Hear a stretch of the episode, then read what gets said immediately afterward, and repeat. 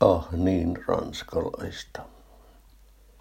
Ranskassa on maan tapana, että menestyvällä miehellä on vaimon lisäksi myös rakastajatar. Ei niin ollen mikään ihme, että myös Ranskan presidenteillä on ollut pikkuystävättäriä lainausmerkeissä. Jacques Chirac on kuitenkin ainoa, joka on julkisesti myöntänyt pettäneensä vaimoaan. Omien sanojensa mukaan hän teki sen niin huomiota herättämättä kuin mahdollista. Chiracilla oli useita naisia, jotka pitivät miehen kiireisenä. Avustajiltaan presidentti saikin lisänimen viisi minuuttia suihku mukaan luettuna. Tuoreessa muistissa on nykyisen presidentin edeltäjän François Hollandin salasuhde. Hollande tapaili Julie Gaillet nimistä metresseään tämän asunnossa, jonne oli matkaa vain 300 metriä Elysee-palatsista. Presidentti horisteli matkan skootterilla kypäräpäässä. Tämän ja paljon muuta suhteesta paljasti sikäläinen seiska lehti nimeltä Closer. Maan tavan mukaisesti ranskanaisia presidenttien naisjutut eivät juuri hetkauta.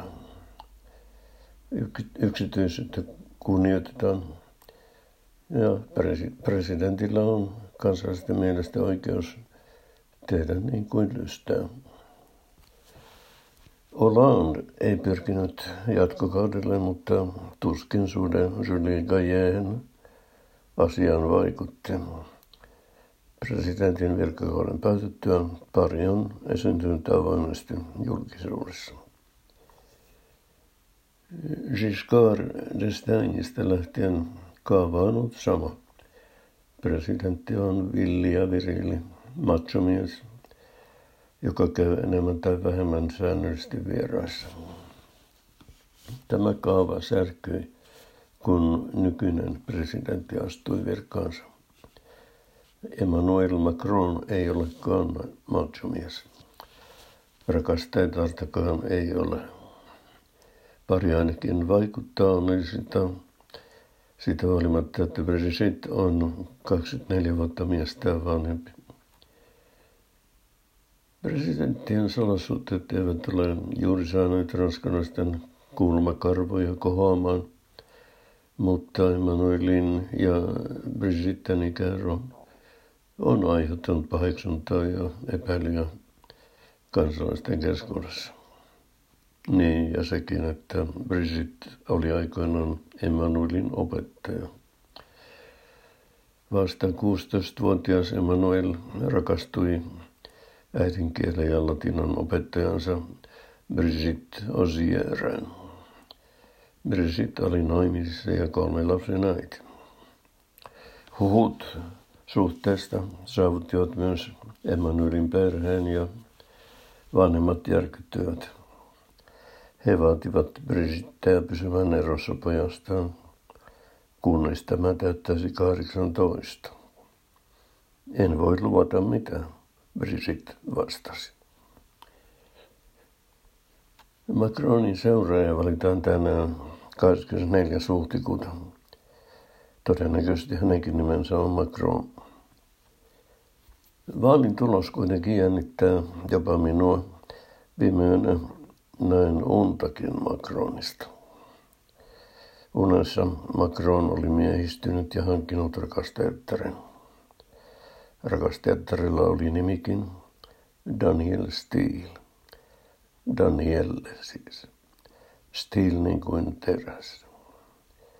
Wikipediassa on vain yksi Danielle Steel. Hän on amerikkalainen kirjailija, joka on tehtänyt romanttisia rakkauskertomuksia noin 400 miljoonan dollarin edestä. Daniel on vielä Bridget viisi vuotta vanhempi. Brisitellä on kolme lasta.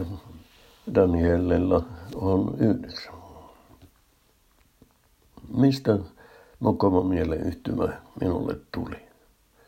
Unet on hulluja, mutta unet on hulluja ja mitä tahansa voi tapahtua. Kävin äskettäin kirjakaupassa.